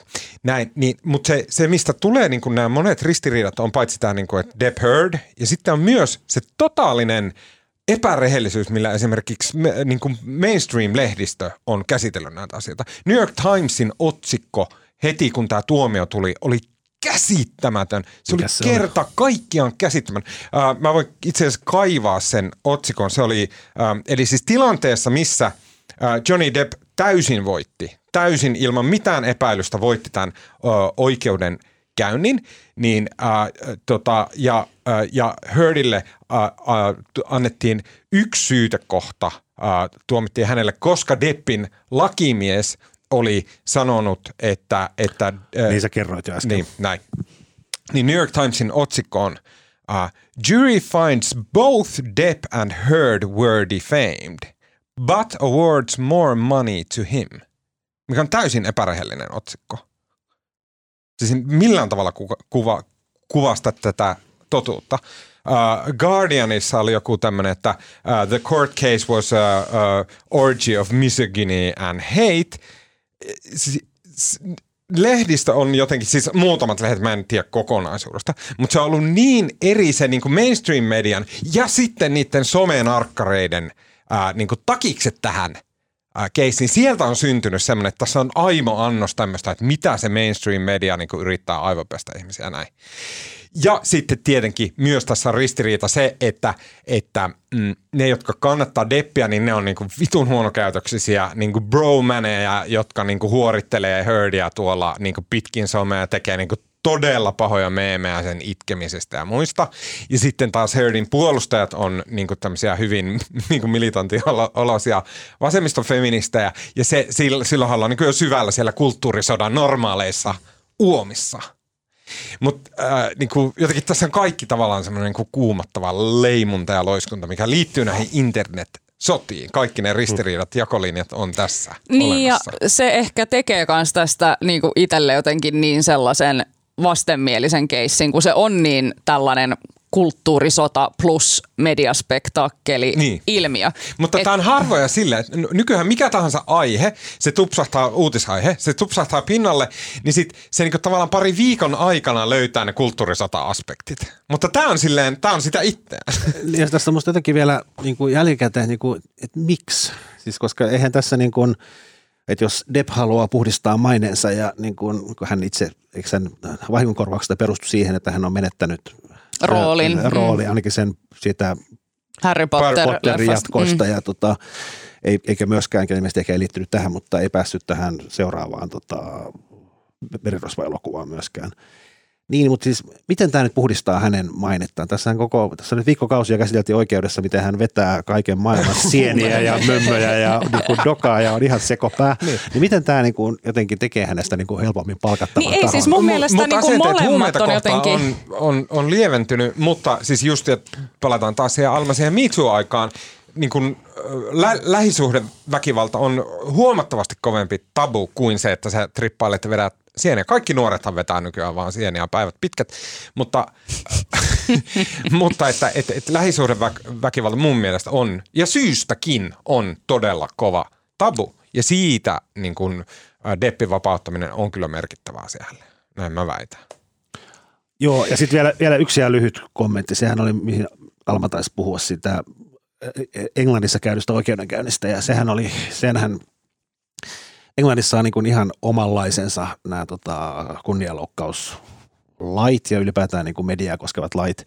Ja siellä pitää itse asiassa niin kuin, tavallaan niillä on se todistusvelvollisuus on sillä tiedotusvälineellä, joka on loukannut joukkaavan tiedon. Ja se oli tässä tapauksessa, oliko se nyt Sun, mm. joka oli käyttänyt sitä tota, vaimonhakkaa ja otsikkoa. Ja he pystyvät niin kuin, tavallaan, tavallaan tässä, Sanha lähti tähän täysin al, niin kuin, tämmöisessä vastaan hyvin vaikeassa tilanteessa, koska se piti pystyä todistamaan Deppin tota, käyttäytyneen väkivaltaisesti vaimoa kohtaan. Ja ne pystyi tekemään sen siellä Englannissa. Ja niin kuin siitä huolimatta sit Depp Jenkeissä voittaa tämän. Mm. Vitsi, no niin, nyt mulla pitäisi olla paremmin hanskassa. Mä haluan sanoa tähän vaan, niin kuin, eh, niin kuin, että et jossakin luki, että mm, Englannissa se todistuksen, se paljon löperempi todistus menee läpi kuin Amerikassa. Amerikassa pitää olla tiukempi se on, aineisto. Mitä on, mutta lähtökohta on kuitenkin se, että siellä niin kuin tavallaan tiedon julkaisen tiedotusvälineen pitää pystyä todistamaan, että tämä asia on totta. Kun sitten taas muualla puhutaan siitä, että jos niin kuin, tavallaan mitä se on aiheuttanut ja näin edespäin. Että se kumminkin San mm. voitti tämän keissin ja siitä huolimatta Jenkeissä ratkaisu on päinvastainen. Mutta mut mä haluaisin just vielä palata tässä siihen, että, että vaikka olisi äh, näin, että, että se äm, tavallaan, että oikeuden päätös on tässä oikea ja sen oikeudenmukainen kuin missä se on käyty, niin, niin mä mietin just sitä vaan, että mitä hyötyä ja järkeä tässä kaikessa on. Musta tuntuu, että Deppin kaltaiselle superstarille niin joku 15 miltsiä ei ole mitään. Et, Paitsi eikö sillä rahat loppu? Niin paitsi, että ehkä sillä oli rahat loppu. Ehkä ne, se on vetänyt ne, ne kaikki kurkkusesta alas sehän on, ja sehän on haastanut managerinsa. Sillähän on rahat oikeastikään loppu. Sehän on haastanut ehkä se, mm. managerinsa ja ties ketään muita oikeutta. Ei vaan saa säälemään hänen rahatilannetta. Mutta mut, mut sitä mä vaan mietin just, että niin kuin Marko sanoit, että tämän kaiken jälkeen, niin eihän kumpikaan niistä näytä yhtään hyvältä. Paitsi ehkä TikTokkaajien silmässä se Depp näyttää. Ja sitten se Deppin asianajaja, sehän on saanut myös tosi paljon Joo, nostetta ja kyllä. ihmiset rakastaa Velasquez, sitä. Joo. Niin, niin, niin, sit, mutta sitä mä vaan niinku kelasin jotenkin, että tämä myös koko tämä kunnianloukkaus jotenkin ylipäätänsä sellaisena asiana ja syytekohtana, niin tämä vaan osoittaa sen, kuinka jotenkin absurdia, absurdia se kaikki on. Mm. Ja mä luulin, että Yhdysvallaista olisi jotenkin niin kuin vapaampi siis kunnianloukkausten suhteen. Et mä jotenkin käsitin, että siellä, mä oon aina käsittänyt, että sananvapaus on Yhdysvalloissa sellainen, Laaja, että sä voit niin. sanoa mitä vaan ja näin. Mutta miksi tämä nyt sitten meni tällä tavalla? Mm. Mä en osaa Sit, sitä, mä en tiedä sitä. En mäkään. Mutta mä, mä kysyn sulta Alma, sä otit esille, mikä, mä luin sitä Guardianin juttua, mä en muista se otsikko oli jotain Orgy of Misogyny ja niin että et, se oli aivan käsittämätön se juttu. Mutta siellä tehtiin myös tämä Me Too-linkitys tosi vahvasti, että mm. tässä on niinku Me Too äh, liikkeen, niinku, että on jotenkin sitä vastaan. Mutta mä en taas, mä en taas saa, mä en saa tosta kiinni ollenkaan, että miten tämä on, niinku, miten tää on Me Toota vastaan. Ei siis ihan vaan se, että että tämä antaa tällaisen ennakkotapauksen siihen, että jos joku on kertonut, että häntä vastaan on tehty väkivaltaa. Mutta hän, hän valehteli ja hän itse oli muksinut menemään sitä Johnny Deppia vaikka mennen tulee palatessa. Niin, mut, e, ja mä en tiedä niin kuin näitä yksityiskohtia, mutta eikö kunnianloukkaukseen voisi syyllistyä, vaikka se tyyppi olisikin esim. tehnyt sen, mitä se on tehnyt? Mä, Tiedättekö? Että jos sä oot jostakin sille, että, että, että niin kuin saatana vaimon hakkaja, niin vaikka se olisi vaimon hakkaja oikeasti, niin eikö sitä silti voi syyttää kunnianloukkaamisesta? Mm. Mutta, mä en, mutta mä en ole ihan varma tästä, mutta niinku, että, että tämä vaan antaa sen tavallaan mahdollisuuden, että, että jengi voi alkaa vaan silleen nostaa syytteitä, että hei, mun eksä kirjoitti musta Twitteriin näin, no se ei maininnut mun nimeä, mutta anywho, ja sitten jos se todistustaakka on nimenomaan sillä eksellä ja se ei pysty osoittamaan Mutta todeksi, se pitää ilman muuta olla. Et, niin, mutta aina ei ole vaan todisteita siitä, että sulle on tapahtunut jotakin. Ja silloin mutta et sä sitten joku... voi mennä, siis et sä voi mennä syytteleen ihmistä julkisesti, jos sä pystyt todistamaan, että se on tehnyt. Just, et, et en mä voi sanoa, että olen... haa, Marko Junkkari varasti kitkat. Mutta kun se Me koko idea oli se, että ihmiset kerrankin julkisesti sanoo, mitä heille on tapahtunut, jotta kävisi ilmi, kuinka laajasta yhteiskunnallisesta ongelmasta Mutta on kyse. Mutta on liittynyt se, että ihmiset voi julkisesti sanoa, että, että, että tota, niin kun, um, Steven uh, tota, viidennellä luokalla uh, teki mulle väärin – ja niin, nimetä ei, ei, kun joku voi vaan sanoa, ei, se... mutta eihän tässäkään tapauksessa Amber Heard ei sanonut Deppiä nimeltä, vaan sanoi, että ni, mutta no, kaikki no, tietää sen, mutta tähän nojaten, nyt tähän siinä. keissiin nojaten, kuka tahansa, joku, joku Amy on jossa saanut joskus turpaa sen poikakaverilta Peteiltä ja sitten se kirjoittaa, että joo, too, minuakin on hakattu ja nyt Pete on silleen, joo, niin, tää mutta on musta. Eihän, eihän Amy voi olla silloin, että äh, tyyppi, jota mä en nimeä, mutta jonka mä tunnen tosi hyvin, joka on tosi kuuluisa ja sen nimi on deep ja tota, että se äh, pahoinpitelee jos siinä on ilmeistä, että kenestä kirjoittaa. Ilman muuta se niin, kuuluu. Mutta että, että tavallaan tässä niin kun, äh, mun mielestä ongelmallista on vain just se, että vaikka Herdin tapauksessa ne keissit ei olisi ollut totta, niin tässä maailmassa on niin paljon keissejä, jotka on totta, mutta joita ei välttämättä voi todistaa. Silleen kaikki ei ota omasta hakatusta naamastaan esimerkiksi kuvaa sen jälkeen, kun niitä on hakattu. Niin – jos sut sitten haastetaan kunnianloukkaus syytteeseen sen jälkeen. Mutta sen yli, että jos, sä, jos sulla on jotain, jota sä et voi todistaa, niin et sä voi silloin myöskään syyttää. Si- silloin tulee, Ei, mutta kyllähän kunnianloukkauksesta okay, voi, siis Totta kai voit syyttää niin. ihmistä, että hän on tehnyt mulle näin, mutta jos sä et todi- pysty todistamaan ja se ihminen sanoo, että en, niin sit sä, sen systeemihän on pakko toimia silleen, että sun pitää pystyä osoittamaan se, mistä sä ihmistä syytät. Niin, mutta että myöskin se, että et, et just näissä kunnianloukkaustapauksissa, niin se on mun mielestä sit vähän hähmästä ja siitä mä en ole mikään oikeusjärjestelmien asiantuntija, niin mä en tiedä, miten se menee, että tavallaan voitko myös osoittaa, että minä en ole syyllinen tähän, mistä minua syytetään, joten minun kunniani on loukattu, joten... No niin, okei. Okay. Niin. Nyt me jäätiin kiertään kehään. Uh, tota, okei. Okay. Uh, sitten kun, tota, uh, sitten kun lähette ottaa kunnon herskapiikin ja vai mitä se Depp nyt harrastaakaan, en tiedä. Ää, niin tota, ei kun ette, ei. Ja ää, huumeita ei pidä käyttää. Niin ää, lähdette juomaan alkoholia, joka on, moni sanoo, että aika paha huume sekin. Mm, vaikka oluen muodossa ää, tota, Hyvinkäälle Rockfestiin katsomaan Scorpionsia huomenna perjantaina. Onko se huomenna siellä? On. Kyllä. Niin tota, mm, ja mä ehkä live sieltä. No Tota, tulkaa kaikki mun IG-tilille katsomaan. Niin, niin, niin siellä sitten äh, Klaus Mainen äh, suloisen nasaalin soidessa illassa, niin tota, viihdytätte muuta festivaalikävijöitä. Tästä saadaankin Klaus Maineesta loistavaa ansilta. Onko, me, meillä se nauha käytettävissä? On, kyllä. No niin, kuunnellaan. Tota, äh, niin ensimmäinen me, oho, nyt mä en pääse mun kännykkään. Se ei tunnista, kun mulla on viikset. tota, mm, Niin sulla on muuten viikset taas. niin onkin, kesäviikset. Mm, tota, niin ensimmäinen suosittelija meillä on, kuulu, Ke- kerro sä Marko, kuka on suosittelija?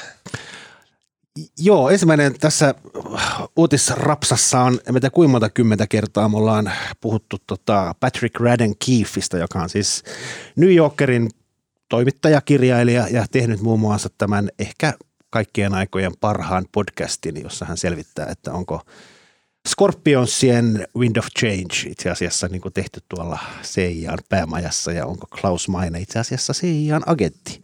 Haastattelin tota Radden Keefeä tuossa pari viikkoa sitten ja tota, hän lähetti meille terveisiä. No niin, mä soitan tähän nyt äh, kännykästä ja sitten vaihdetaan editoituun versioon parempi laaturi, mutta toivottavasti toimii. Se menee todella vakuuttavasti. Okay, here, here you go. Okay. Hi, it's Patrick Radden Keefe, uh, journalist with the New Yorker magazine, uh, coming to you from New York. And this week, I would like to recommend to you uh, my own book called Say Nothing A True Story of Murder and Memory in Northern Ireland, which is about a, a terrible murder that happened in 1972 and the long shadow of the Troubles in Northern Ireland, which is coming out in Finnish next week. And I would also recommend, while I have you, a terrific show that I've been watching uh, called Severance, which has just come out here on Apple TV. And it's a sort of strange kind of Twilight Zone type of show, but about the workplace. And it will make you think differently about what it is to go to work every day. So thank you so much and uh, take care. Ai, ai, Olipa hauskaa. Joo, ja tarkennetaan siis tämä tota, Patrick Keefin kirja Say Nothing. Se on suomeksi Älä sano mitään ja se ilmestyi, tämä haastelu on tehty jo muutama viikko sitten, se ilmestyi toukokuun vissiin 9. vai 10. päivä, että se on jo suomeksi ja se on, sit, sitäkin ollaan kehuttu tässä lähetyksessä. No se niin. on ihan huikean hieno. Patrick Keefe on yksi suurimpia neroja, mitä maapallolla on. On erinomainen toimittaja, kirjailija, erinomaisen miellyttävä ääni.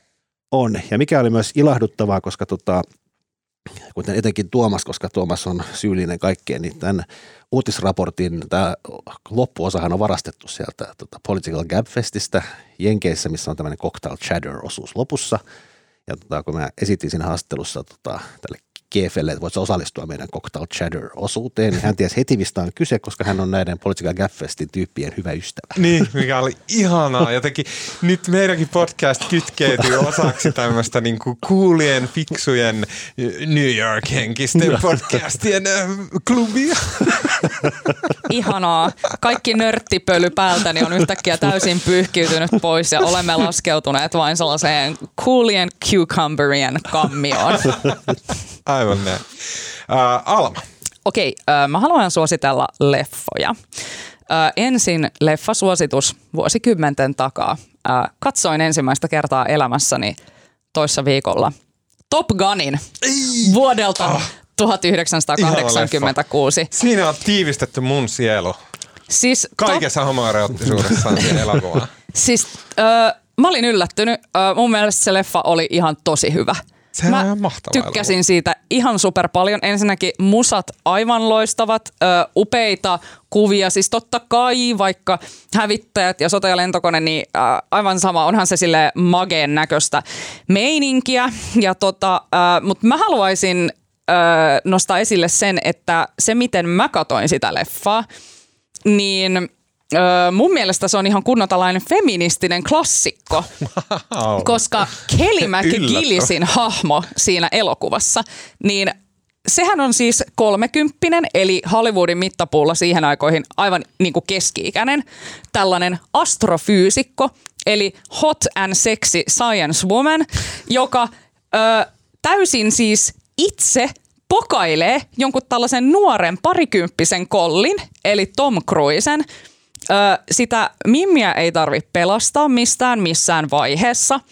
Ja hän itse tekee sen päätöksen palata sinne Tompan luokse ja vielä tekee sen jukeboksi-kikan siinä lopussa, mikä on mun mielestä todella sellainen öö, jotenkin, öö, niin kuin vaan sellainen niin kuin pomoliike oikeasti. Ja, ja mä olin vaan supervaikuttunut sen leffan jälkeen just tästä sen Kelly McGillisin aurasta ja siitä koko hommasta tekee vielä jotenkin koskettavamman se, että kun myöhemmin Kelly McGillisiltä on sitten kysytty, että että miksi sinä et ole uudessa Top Gun-elokuvassa, jota mä en ole vielä nähnyt, mutta kovasti odotan, että pääsen sen näkemään, niin Kelly McGillis suora vastasi, että koska musta on tullut vanha ja lihava, ja mä en enää sovi näihin Hollywoodin kauneusihanteisiin, mutta mua ei myöskään kiinnosta sopia niihin. Ja mä oon vaan silleen, mm, se mitä mä aion kanavoida tänä kesänä, niin on Hot Kelly McGillis Energia suoraan Top Gun 86 Upeeta. versiosta. Mahtavaa Ennen kuin jatkat, voiko tässä välissä sanoa yhden? Mä liittyen Top Guniin, musta oli aivan huikea. Tota, tässä oli, katsotaan mikä päivä, viisi päivää sitten on Twitterissä tota, siis Jarmo Lindberg, joka on entinen puolustusvoiman komentaja mm. ja entinen ilmavoiman komentaja, niin, hän tämän uuden Top Gun-elokuvan innoittamana lähetti tämmöisen ihan huikean ketjun. Twitter-ketjun, Twitter-ketjun, miten hän on niin kuin silloin kasarilla, kasarilla niin, niin tota, tai siis itse asiassa Ysärillä mutta siis Top Gun-leffan jälkeen hän oli suomalainen hävittäjälentäjä ja sitten kun Hornettien myötä suomalaisten ja Jenkkien yhteistyö tiivistyi, mitä hän on ollut Jenkeissä näissä samoissa koulutuskeskuksissa, missä Top Gunissa ollaan, niin aivan huikean yksityiskohtainen selostus, miten tavallaan suomalaisesta Top Gun-koulutuksesta. Mm. Ja siis mun, mun viesti on vaan se, että kyllä mun mielestä tuollaisista Top Gun-leffoista voi nauttia ilman, että pärähtää aivan joksiku sotahulluksi kerosiini-imppaajaksi. Toinen leffa, jota suosittelen, on tällä hetkellä elokuvissa. Sen nimi on tällainen kuin Everything Everywhere All at Once. Ja se on siis ähm, todella erikoinen, todella erikoinen elokuva. Ähm, se on tällaisten kuin Daniel Kwon ja Daniel Scheinert, äh, heidän ohjaamansa rinnakkaistodellisuusseikkailu, äh, jossa tällainen äh, niin kuin keskiään ohittanut kiinalaisnainen äh, päätyy pelastamaan maailmaa äh, rinnakkaistodellisuus mi- itsejensä avulla. Ja se leffa on täysin hulvaton. Se on Siis se sanoo vielä sen Everything, Joo, Everywhere, siis tuota All at niin Once. käsittämättömän paljon, että mä ahdistaa joka sekunti, kun mä en ole nähnyt sitä. siis on- sitä on kehuttu niin mielettömästi. Se kuulemma pistää nauraa ja itkeä. Se on ihan Se on- mieletön elokuva. Se on täysin hulvaton, se on aivan hurjan koskettava ja se on myös visuaalisesti täysin oma luokkansa. Ja mä en muista montakaan sellaista kokemusta, missä mulla olisi elokuvan jälkeen sellainen tunne, että kävinpä aidosti tosi monia tunteita läpi ja silleen ei, ei vaan sellaisella, just tällaisella Uh, King Kong-leffa oli magee, niin nousi kylmät piit selkäpiitä ja unohdan kaiken sen jälkeen. Ei, vaan tämä on aidosti uh, jotenkin hyvin monella tasolla Kyllä. iskevä elokuva. Mä, siis, mikä mut vakuutti tuosta elokuvasta oli, mä kuuntelin näiden tekijöiden haastattelua, ja semmoinen kaksikko on tehnyt aiemminkin leffan, niin heidän edellinen leffa, jota mä myöskään en ole nähnyt, mutta se oli niin vakuuttava se kuvaus siitä, niin heidän edellisen leffan juonen kuvaus oli se, että tämmöinen tyyppi äh, haaksirkkoutuu saarelle, ja sitten siellä äh, hänen ainoaksi kaverikseen alkaa ruumis, joka kommunikoi pierämällä. Joo, siis se oli ihan sairaan hyvä elokuva Joo, kanssa. Daniel sitten- Radcliffe on pierevä ruumis, joka on samalla niin kuin silleen kaikkea muuta. Just näin. Ja sitten he sanoi siinä haastattelussa, minkä mä kuuntelin, että he lähti liikkeelle siitä, että he haluaa saada aikaan yleisössä semmoisen... Swiss Army Man on sen elokuvan nimi. Just, sen, sen, semmoisen reaktion, että, että kun joku pierasee, niin yleisö alkaa itkeä liikutuksesta. Ja että se, siihen he tähtäisi sillä elokuvalla. Mä ajattelin, että tämä kuulostaa niin. Tuomas, sun pitää nähdä nämä. Joo, mä ehdottomasti aion katsoa. Um, mm, oliko sulla Marko muuta kuin vai oliko Keith? Mä se oli kaikki, annoin kaikkeni siinä. Okei, okay, mä haluan suositella, mä haluan jatkaa mun edellistä suositusta. Mä viimeksi suosittelin aivan käsittämättömän hienoa sarjaa Netflixissä uh, Love, Death and Robots, josta tuli viime perjantaina kolmas kausi. Okei, okay. ja nyt jos et mun edellistä uh, suosittelua uskonut, niin nyt usko. Siellä on semmonen jakso uh, nimeltä The Very Pulse of the Machine, joka on pelkkänä televisioasiana – asiana, mikä tulee niin kuin näkyy ruudulla, on vaikuttavin asia, mitä mä oon nähnyt vuosikymmeniin. Se, se, e, mä näin sen, kun Redditissä joku sanoi, että se on niin kuin, että wow, mikä jakso. Mä näin sen, mä katsoin sen yöllä, mä nukuin mun sängyssä mun pojan kanssa ja poika oli nukahtunut ja mä katsoin sen yöllä kännykästä. Siitä kesti yli kaksi päivää, että se ei lähtenyt mun päästä. Mä, se niin kuin jäi kummittelemaan mun päähän se jakso. Siinä on kaikki täydellistä. The Very Pulse of the Machine. Se kertoo tämmöisestä astronautista Martha Kivelsonista, joka on ähm, niin kuin kumpe, niin kuin työkaverinsa kanssa Jupiterin kuussa Iossa tekemässä tutkimusmatkaa. Tämä on siis piirretty niin kuin semmoisella jännällä realistisella, mutta myös sarjakuvaisella piirrostyllä.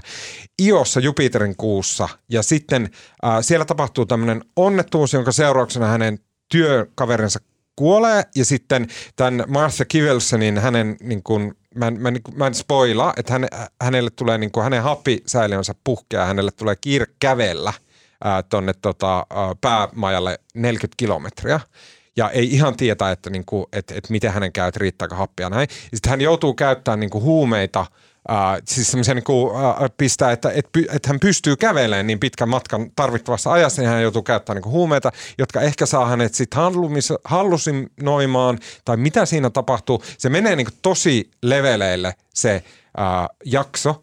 Siinä, on, siinä siterataan runoja, 1800-luvulta, ääninäyttely, kaikki on semmoista, siinä on semmoista jännää kosmista yksinäisyyttä, kun se on siellä Iossa, siinä Jupiterin kuussa.